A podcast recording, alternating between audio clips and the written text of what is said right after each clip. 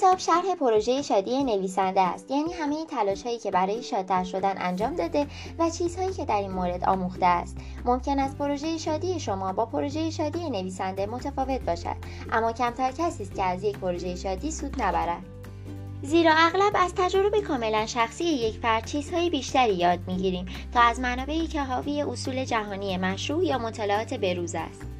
از نظر نویسنده، آنچه که شخص خاصی در مورد تجربیاتش و آنچه برای او کارساز بوده است میگوید، حتی زمانی که فکر می‌کنیم هیچ وجه اشتراکی بین ما وجود ندارد، از هر گفتگوی دیگری با ارزش‌تر است.